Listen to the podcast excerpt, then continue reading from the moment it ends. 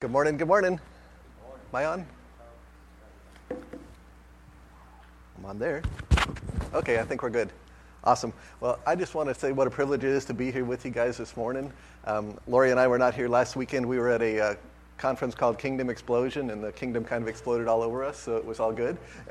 and so uh, that, uh, that'll lead me into what we're doing today a little bit. Um, the, uh, the Vineyard Distinctives is what we've been uh, working our way through. These are the things that make us who we are as a church, the things that set the Vineyard apart and say, you know, if I want to come to your church, you know, what's your church about? You know, what is it that makes it different than the church down the street or the church down the street? Is it just like all the different restaurants and I want this flavor or that flavor? What is it? And so we've been spending some time on that. The, uh, the three topics we've hit so far uh, the main and the plain, which just means we're trying to keep it simple.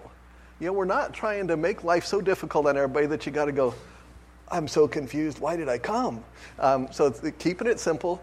Come, Holy Spirit. We have a huge value on not leaving out one third of the Trinity. You know, we got God the Father, God the Son, and oh, by the way, the Holy Spirit, I don't know what to say about. No, that's not who we are. We believe that the Holy Spirit is every bit as much God as Jesus and, and the Father are, and we value that highly. So that was the second one. And then everyone gets to play. What that means is we do not believe that the pastors and the, the leaders of the church that have gone through the right classes are the only ones that get to do the things that Jesus did while he was here. And so that's another high value of ours. And, uh, and I want to move to the next one that we're going to do today here. And so I'm going to test you guys. So I'm going to start something, and then when I stop, I want you guys to tell me the three words that follow, all right?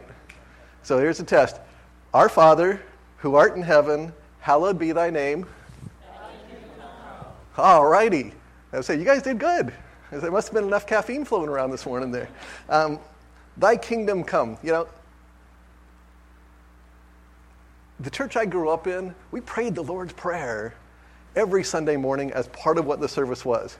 And I got to tell you, I never knew what I was praying. It was part of the, the ritual of church. And I said that so many hundreds of times, and nobody ever told me what I was asking for. You know, I mean, as you know, you would think that somewhere along the way they would say, hey, we pray this prayer every week for a reason. Here is why, and here's what we're really asking for. You know, uh, most scholars don't believe that Jesus intended this to be a prayer that just got repeated time and time again. Instead, it was a model for the things that he was telling the disciples to pray for because they asked him, what should we, How do we pray? And he gave them this model saying, you know, first of all, you know, tell God who he is. Hallowed be thy name, Father. You know, we honor you, we worship. That's what we've just been doing in song. And then the next thing he said was, That Kingdom, we want it here and we want it here now. And that's the, the vineyard distinctive we're going to be talking about today. Let your kingdom come. You know, outside of giving honor to the Father, it was the very next thing that Jesus said, I want you to ask for when you pray. You know, when John the Baptist started preaching, it's recorded in Matthew 3 2, his, he'd say, Repent, for the kingdom of heaven has come near. Repent, for the kingdom of heaven has come near. Nice, easy message. Didn't, yeah, didn't, I don't think it was a 30 minute message it said that. He just, uh, you know, spoke that out. And uh, we know, of course, he was referring to Jesus who was coming. John said, The kingdom is here. Now, at the risk of sounding obvious, when Jesus told his disciples to pray this, it would not be normal to tell somebody to ask for something you already have. So, John said, The kingdom's here. Jesus told his disciples all the time, The kingdom of heaven is here. The kingdom of heaven is at hand. The kingdom of heaven is near. Okay, so if John said it's here, if Jesus said it's here, why did he tell us to ask for it? I mean, you know, why do we ask for something that's already here? So I guess the question is, you know, we need to figure out what that is so that we can understand what we are asking for. If you had the opportunity, which would have been so amazing, to walk those three years on the earth with Jesus, you'd have seen the lame walk, the blind see, the deaf hear, demons cast out, people raised from the dead. You'd have seen all those things because the kingdom is here. That's what you would have seen. That's the way the kingdom came as Jesus came on the earth. So, if that's the way the kingdom came, when we ask for the kingdom to come, shouldn't it look like that? I mean, the way the kingdom came is the way the kingdom should come. Does that make sense? Okay, so when we're asking for the kingdom to come, that's part of what, what we're asking for. So if when you pray that, if you are in the habit of praying the Lord's Prayer or using it as a model for the things to, to pray about, are you expecting that? When you say, Thy kingdom come, or let your kingdom come, or kingdom come now, or whatever verbiage you want to use,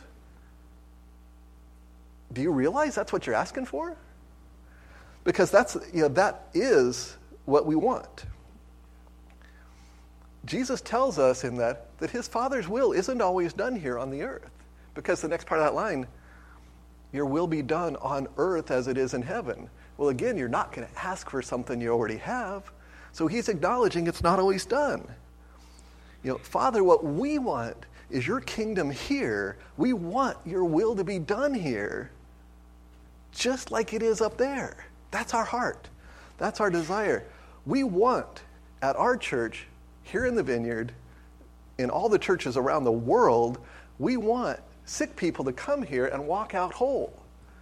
We want people that are struggling with depression to leave here without it. We want health, we want wholeness, we want people to walk in victory, not in defeat. Okay? That's what happens when the kingdom comes. You read scripture where Jesus says, you know, it says, Jesus ministered to everyone in that town. I don't know how big that town was, but that wouldn't have been easy. you know, a, but I guarantee you that town was not the same when he left as when he came. That's what our life is supposed to be. When we go into our workplace, it's not supposed to look the same as it did before we worked there. Our community, Josh and Jody are moving to a new home. Their community is going to be different because they're moving in there. Okay? That's what we're called to do. You know, John Wimber is the founder of the Vineyard Movement. And one of the, the key things that started in that he had the hunger and the thirst to see the things of God. You know, he was saved out of a rather wild lifestyle.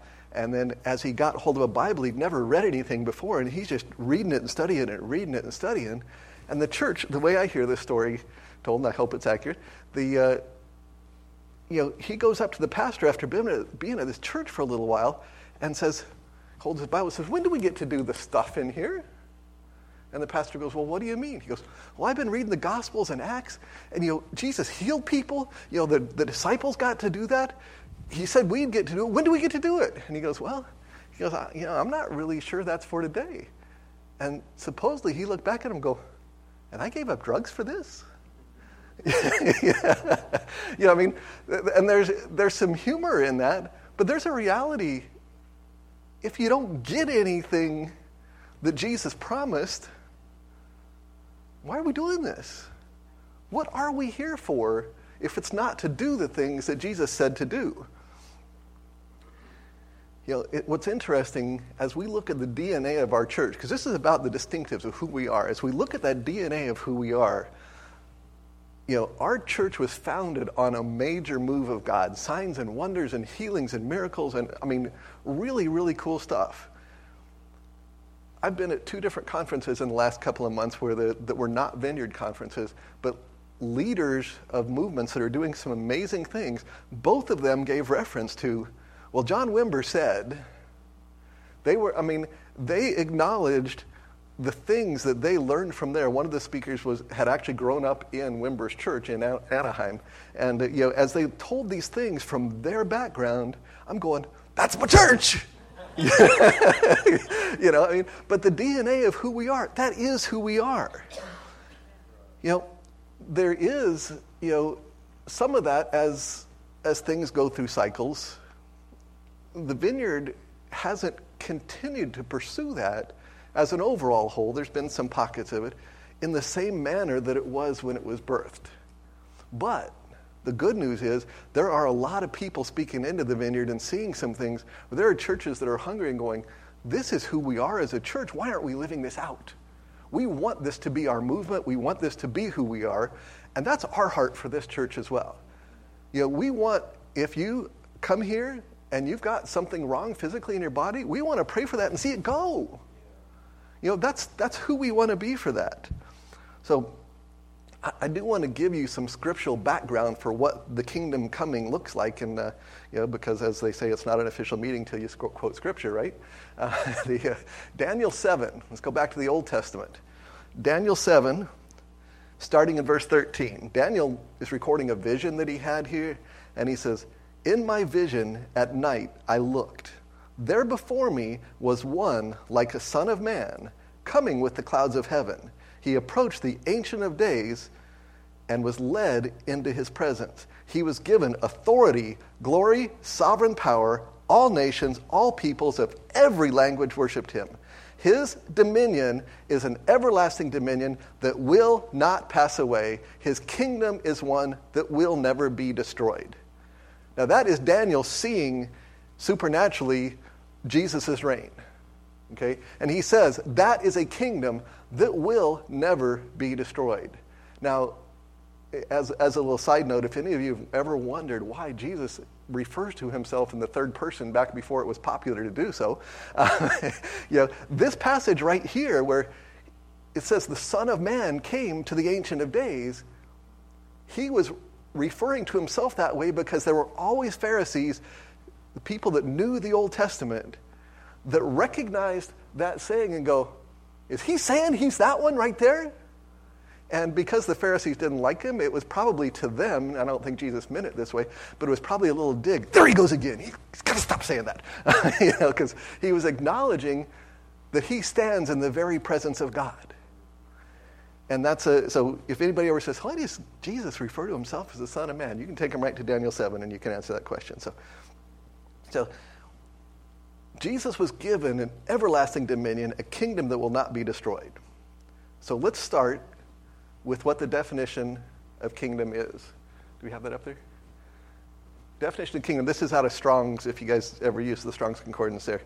Three things there royal power, kingship, dominion, rule. A kingdom, the territory subject to the rule of a king, and then used in the New Testament to refer to the reign of the Messiah. The territory subject to the rule of the king. Okay, that's what we're talking about here, but we're not talking about an earthly king. Okay? So this is not going to be, you know, the same as, okay, I'm going south here, let's see, United States is here, Mexico is there, I'm in Mexico, I'm in the United States, I'm in Mexico. I mean, it's, it's not a kingdom that you can draw a line in the sand like that, okay? This is a spiritual realm kingdom, all right? And you know, to recognize what that looks like a little bit, I think a picture that, that works for me, and I hope it works for you too, um, is uh, have you ever flown an airplane into a city at night? And the city has these patches of light everywhere. Some of them are really condensed, and it's like the whole thing is light. And then other places, it's a little darker with a light here patched here and there there are a lot of places in Scripture that refer to the kingdom of darkness and the kingdom of light, you know, dark and light as the analogies. I think that's the way, if you could look from the spiritual perspective, that's the way the kingdom really looks like. There's areas where there's just so much light. Like this room is just, okay? There's areas that there's so much light with a little dark here or there, and you know who you are. No, I'm teasing. I'm kidding. Um, and then, but there are places, you know, there are places in, in every city. I didn't say that, did I? um, you know, there are places in every city that feel really dark when you go in them, but there's always a little light there too. Okay, and that I, I really think that as you try and get your mind wrapped around the picture of what um, you know the two realms look like, it, it really, like I said, it's not a line in the sand. but it's light and it's dark and it's brighter over here and not as much over there. So the does that, does that make sense for you guys, or just works for me? Okay. Um, you know, and, and as I said, through the scripture, light and darkness is used a lot to describe the difference in the kingdom. So I'm going to I'm gonna hit a couple of those light and dark passages. 1 Peter 2 9.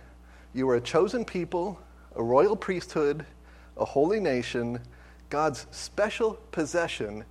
Don't you like the way that sounds? You are God's special possession. That's not even what this message is about, and I like that.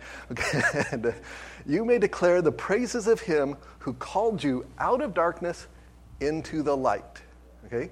That is what God has called for each and every one of us. Called us out of darkness into the light. And then in 1 John 1 5 to 7, this is the message we have heard from him and declare to you God is light. In him there is no darkness at all. Any of you who've been around here for any length of time know that we've spent a lot of time talking about what our image of God looks like. Okay? How do we view the Father? Well, this verse is a really good reminder of how we need to view the Father. He is light, there is no darkness. Okay? That means 100% light, 0% dark. When we are asking for the kingdom to come, we are asking for 100% health, 100% wholeness, 100% light to be here when we ask for the kingdom to come. That's what it's like in heaven. That's the rest of that verse in the Lord's Prayer that says, Thy kingdom come, thy will be done on earth as it is in heaven. Well, that 100% light, there's not going to be need for a sun up there. Okay? I mean, God is 100% light. So anytime you are looking to attribute something to God, if it's not 100% light, it's not God. In Him, there is no darkness at all. Okay? Then, if you grasp that, the next part of this, I think, makes more sense. And this is, I'm a practical guy, this is the practical part of stuff here.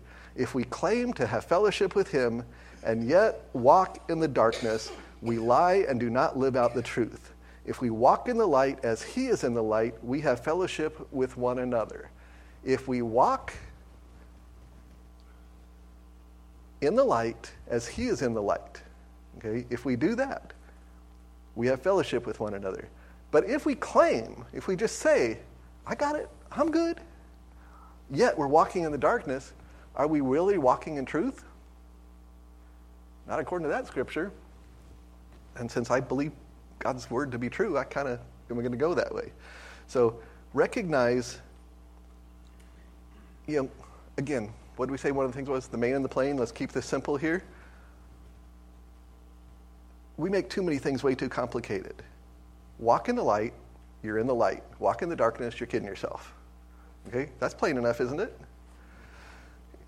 Now, by the way, I'm just going to say that's not a promise that life's always going to be easy, because it's not always easy but it is a promise that we've got the light in us to deal with what's not easy. Okay? Check out what John says in, uh, in John 1 1 through 5. I love the start of this uh, book. Anyway. In the beginning was the Word. The Word was with God, and the world, excuse me, and the Word was God. He was with God in the beginning. Through him all things were made Without him, nothing has been made, was made that has been made. In him was life, and that life was the light of all mankind. That light shines in the darkness, and the darkness has not overcome it. There are times where we feel like, if you're going to be honest with yourself, probably, where you feel like the dark is trying to snuff out the light. Okay? It can't happen. The darkness will never win. Okay? You walk into a pitch black room, all you need is a match, and there's light. There's, I mean, there may still be darkness in the room, but it isn't completely dark anymore because you brought a little light. It doesn't need much, and the darkness cannot put that out. Okay? It doesn't matter how dark and yucky it feels. You've got the light in you, so darkness will not win. you know, if you're like me, you read scriptures like this that talk about the light and you, you take the Bible and you go, yeah, that's it. I want that. I, I want to live that way. That's what I want. And then you go home and you sit down and you turn the news on. And of course, there's no good news. I mean, that's not what the news is about, right? I mean, terrorist attacks, bombings, rapes, murders, you know, politics. Um, and, uh, um, you know, but it's, it does, none of it feels good, does it? Okay, I mean, you're watching it and you go, you know, I want to bring light into this world, but, you know, I mean, what chance do I have in the midst of all this junk? Well, I'm just going to offer up an opinion here because I can't prove this. I think there's a really good chance the mainstream media is owned and operated by the dark side. I'm just, you know, it's not exactly scriptural, but I'm just saying, you know, it's not, I mean, if it were God, you'd watch the news and be uplifted when you were done, wouldn't you? I mean, you know, so if you feel that way every time you watch it, that should do one or two things for you. Should cause you to pray against everything you just watched or turn it off. Yeah, I mean, because really there's nothing good that comes out of filling yourself with the junk of the world. Now, I'm not saying that there aren't good, godly people in the media because I know there are. In Hollywood and you know, in the media, they are, but they don't get much of a voice. Yeah, the, uh, when was the last time you saw on a mainstream media news source of somebody going into a hospital praying for someone that had been told they had less than a month to live and that person walking out there cancer free or healthy or whatever else? When was the last time the mainstream media put a story like that out there? I can't remember seeing it. But it happens, doesn't it? So, you know, the, I just think the kingdom of darkness has a better marketing department than we do, a more aggressive one. You know, because it's not that God isn't moving out there. Yeah, I mean, you know, you watch the movies, TV, the kingdom of darkness is even sometimes portrayed as pretty cool. I mean, they give them demons and werewolves and uh, all these things. And I mean, there's even, and I refuse to watch this, but I've seen the trailers for it, there's even a TV show out there named Lucifer now. Okay? And they make the devil look cool. They give him a vibe, and you go, he ain't so bad. Okay? You know, now, one thing that has been on the opposite side of the coin, we've started to see a few movies come into the theater that have a good godly feel to them. That have the, you know, where you walk away and go, that's what my God did. That's right.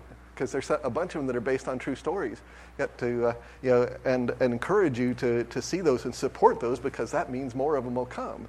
But even in that, I've yet to see one of them that portrays the supernatural realm in a positive light the way these others portray the demons and the demonic in that light. And I want to see that. I want to go watch a movie where the angels get really nasty with the demons and send them where they belong. Okay? That's what I want to see because that's real. When we pray for the kingdom to come and we do warfare on God's behalf, that's what happens in the supernatural realm. But we don't have good pictures of it because there's no models for it out there. Okay? So, you know, in saying that, um, don't hear me saying that the battle's not winnable because the battle's already been won. We already know the light's stronger than the darkness. We just hit that, right? Okay? We know that the battle between God and Satan is not a battle of equal and opposites. Okay? This is a battle where the bad guy can't win. I mean, if there were an odds maker in Vegas willing to take a bet on that, he wouldn't because it's a fixed fight. Nobody takes bets on a fixed fight if they know it's fixed. but you know, that's what we're in. We're in the middle of a fixed fight. Too many people, good Christian people, resign themselves when the enemy is pressing in, remind them, resign themselves to, well, I guess that's just the way it is. No, that's not right. That's not what 100% light looks like. That's not what the kingdom looks like. Yeah, I was I was at a conference a few years back. There, there's a guy named Gary Best that's the, uh, um, at the time at least, I don't know if he still is, was the head of all the vineyards in Canada. And he's an author. He wrote a book, really good book I'd recommend called Naturally Supernatural. But in this conference, he was talking about how people, their view of the supernatural is like there's this little thin little veil above us that is, you know, supernatural's above that and we're walking around in the natural. And he said, you know, people are in search of the supernatural. They don't just know what it looks like. So they go around poking and trying to find a thin spot in there, and they, they go run under. They found out, you know, a bunch of people say, hey, over this conference over here, the Spirit's really moving. So they run over and they get under. And, oh, come on, supernatural, I'm, I'm all in. You know, and then, and then that one starts to, to thin out and dry up. And so they run over to this next one, and it's like, oh, and found another spot. And then they think that that's how they go find the supernatural, find the move of God. But that's not it. It's not a, a veil between us here, up and down here. Instead, it's all around us. Okay? I want, and I'm just speaking selfishly here, I want to see beyond that veil. Because I believe everything that's around us, I believe the supernatural is active in this room right now. And we just can't see it. I believe everywhere we go, in our workplace, in our homes, at the grocery store, that the supernatural is active there. And we need to be pressing in to ask God to give us eyes to see that so we can join in to what He is already doing. Because He's moving. He's moving in a major way, and it's awesome. I believe that you know, the more we press into that, the more God will reveal that in our spirits to what's going on around so that we can take part and we can rejoice in that at the same time. So that term supernatural gets tossed around a lot, right? So what's it mean? Things that are beyond our natural understanding is really what the supernatural is. We don't understand it. We can't explain how it happens, so we put the supernatural title on it, right? Think about, go back to Jesus' time. You get invited to a wedding, okay? Probably not a real wealthy family, because wealthy families don't run out of wine, just saying. and, uh, so, you know, so it's just a, probably a very ordinary little wedding, and all of a sudden, there's this tap on the shoulder, they're out of wine. Hey, they're out of wine. And all of a sudden, Jesus gets brought into this picture because he was at the wedding. And at first he goes, you know, why are you talking to me about this? It's not my time yet. But then he goes, all right, all right, I got this. And he tells him to go fill the, the jars with water, and then all of a sudden, they're not water, it's wine. Well, to anyone who just understood what happened, that's just mind blowing. You know, so I filled that with water. How could that be wine right now? They have no explanation for that. None. But to Jesus, it was no big deal. Okay? Because what is supernatural to us is natural to him. Okay? That's one of the things that, that I really want to, to grasp with what we're talking about when we refer to the supernatural, to the kingdom. What doesn't really click for us because it's beyond our understanding is natural for God. It's easy for him. Okay? So there is a, you know, I think one of the values of the three years of the ministry time with the disciples that were ordinary unschooled men, as Bob taught about, Pastor Bob taught about a couple weeks ago, you know, the ordinary unschooled men, they didn't have a grid work for the supernatural. And in the three years of walking along with Jesus, that changed totally, didn't it? Okay? Instead of going into the first city and going, what are you doing here? Fast forward a year, a year and a half, two years down the road, and they're going to this new city, and, and these disciples are looking around. Show me the lame. Show me the blind. Where's the deaf guy? Bring him over here. Bring him over. Watch what Jesus can do. Okay? Their expectation level shifted. What changed? The supernatural was now natural. They lived in expectation of seeing it happen. Okay? They didn't live in expectation of them being able to do it yet. That was to come. But they started living the expectation of seeing it happen. Yeah, and then, if you can believe this, what Jesus said next in John 14, starting with verse 12 Very truly I tell you, whoever believes in me will do all the works I've been doing. They will do even greater things. because I'm going to the Father. And I will do whatever you ask in my name so that the Father may be glorified in the Son. Ask anything in my name, and I'm going to do it. Well, if you were the disciple sitting there, what would your reaction be? No way. Uh uh-uh. uh You know, I can't go walk to that guy over there that's can't even walk and hadn't walked for 38 years. I can't go walk, walk over to him and tell him to pick up his mat and walk. Thomas goes, Well, maybe I could pray for a headache, maybe. That's not scriptural, by the way. and, uh, you know, but they're asking themselves, Could I do this? Is he serious? He expects us to raise the dead? He expects us to go pray for that guy with leprosy over there and watch his skin come clean? That blind guy so he can see? Is he really talking to me? Yes, and he's talking to you too. That, that message right there, that verse is not for the disciples only. That's for all of us in here. Okay? That's what that is about. He tells them, I'm sending the Holy Spirit to you so you'll have both the power and the authority to do these things. Do we believe that? Because if we're serious as a church, as a movement, as individuals about let your kingdom come, we better be serious about that because that's what that means. Yeah. The sad thing is, throughout history, there have been seasons where the church itself has explained away these things and said, you know, they were just for that time.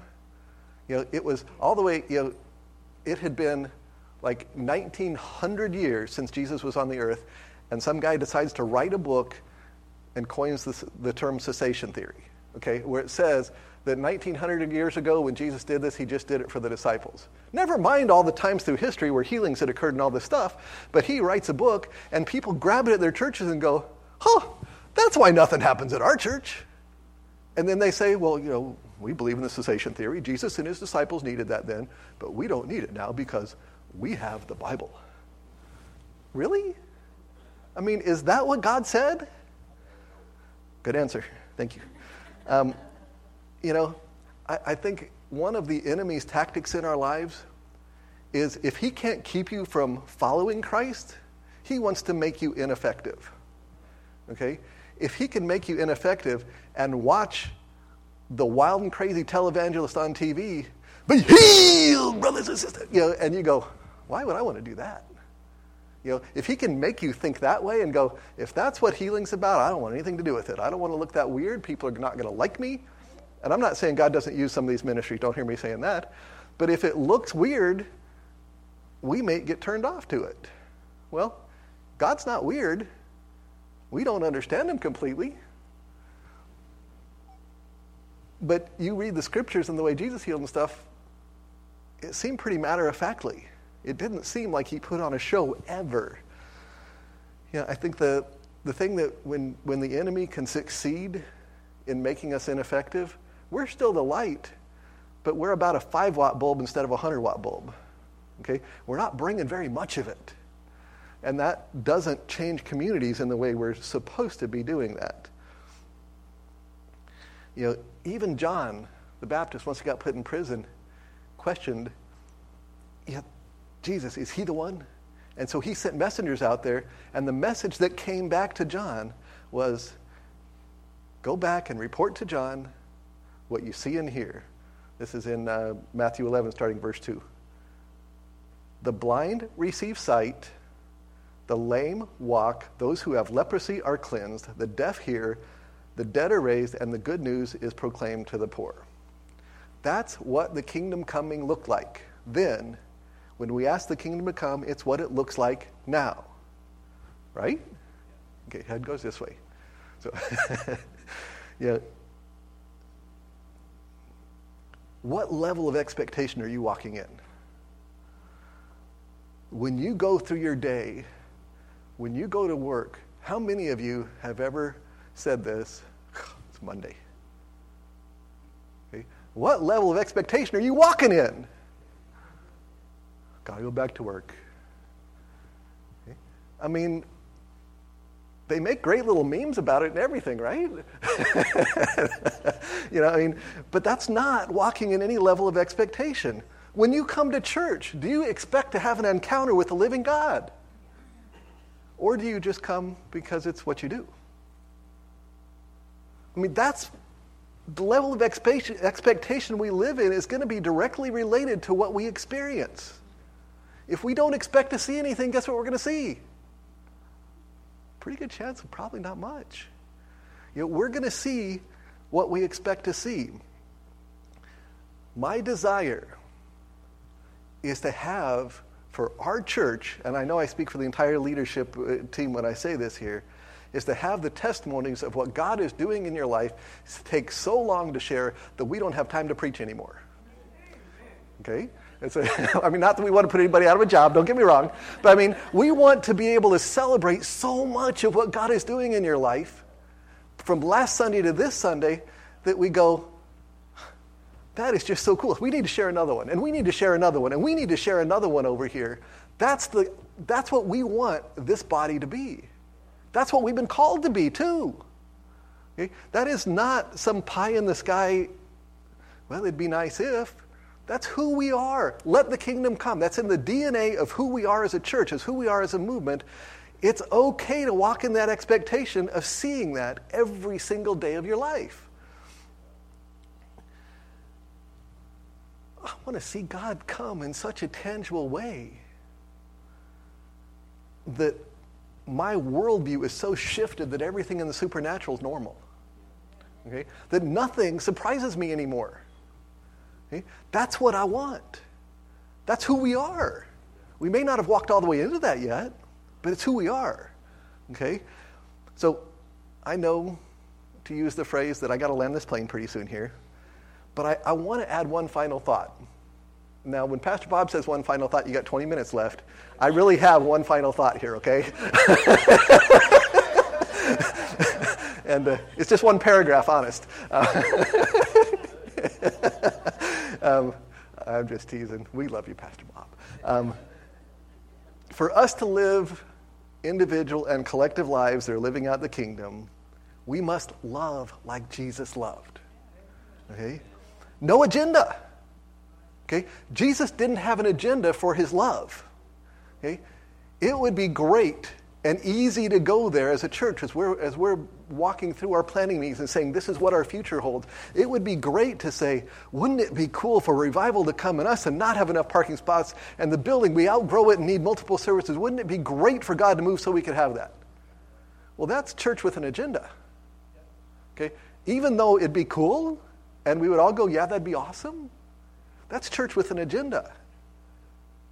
If we love like Jesus loved, he didn't have a marketing campaign. In fact, he told people, don't tell anybody what I just did for you. Okay? He, he just loved.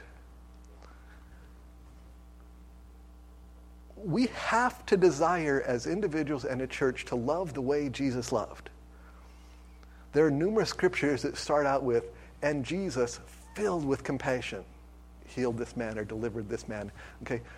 That compassion and that love is who we need to be. Think back to John 3:16. It was love that caused God to send his son. No other motive but love. Okay? God's agenda was love. And he loved us so much, and he didn't want us to perish, so he sent Jesus. And what did Jesus bring? This goes full circle here. He brought the kingdom with him.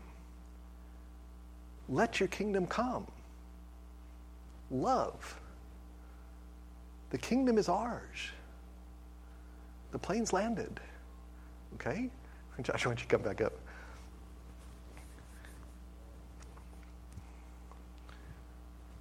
What I hope you've gotten just a little picture of today is that the kingdom is ours for the moving in. Okay? When we ask the kingdom to come, that's one of our values as a vineyard. We get to see it. Okay? I've asked Josh just to go ahead and just lead us in a song. I want you to just, in this time of, of just a minute or two of worship here, just ask God to speak to you here and let you dream a little bit about what the kingdom coming can look like in your role in it. Okay? Because guess what? None of us are excluded from the body. We are all different parts in it. So we want to desire that, to find that role that each of us carry in that, which is to bring the kingdom into our lives. Go ahead, John.